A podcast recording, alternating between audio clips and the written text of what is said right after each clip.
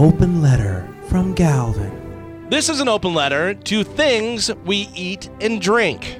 Dear things we eat and drink. Seriously? Just take a second and think about weird stuff that we eat and drink.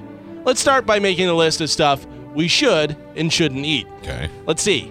Cat? No. Don't eat cats. They're cute, especially when they're little. Okay, how about dogs? No way. They're even cuter than cats. Uh, pig? Yes, burn it with fire. And when we cook it, let's put an apple in its stupid mouth so, so it looks like it was right in the middle of a snack when we killed him.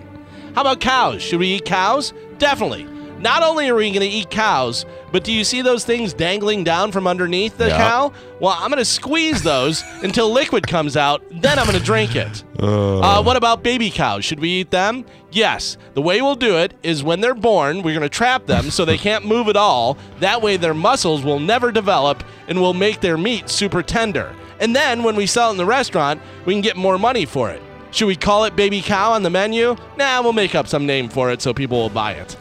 What about those birds that can't really fly that run around in their own feces and make noises like they have Tourette's? Should we eat them? Chickens? Yes, we'll eat their wings, we'll eat their legs and their breast. Hell, we could even just cook the whole thing and let people literally tear them apart and eat their skin and everything. Should we eat their feathers? No, but we can use their feathers for other stuff. Also, make sure they're still alive when we pull their feathers out of their body. and then before we cook them, just chop their heads off while they're still alive. You know, so they're totally aware of what's happening. what about stuff in the water? Fish? Yes. Dolphins? No. Alligator? Yes. What about these things that look like rocks, and when you open them, they look like someone with bronchitis spit in them? Oysters? Yes, we'll eat those, but don't cook them. We'll just eat them straight out of the shell.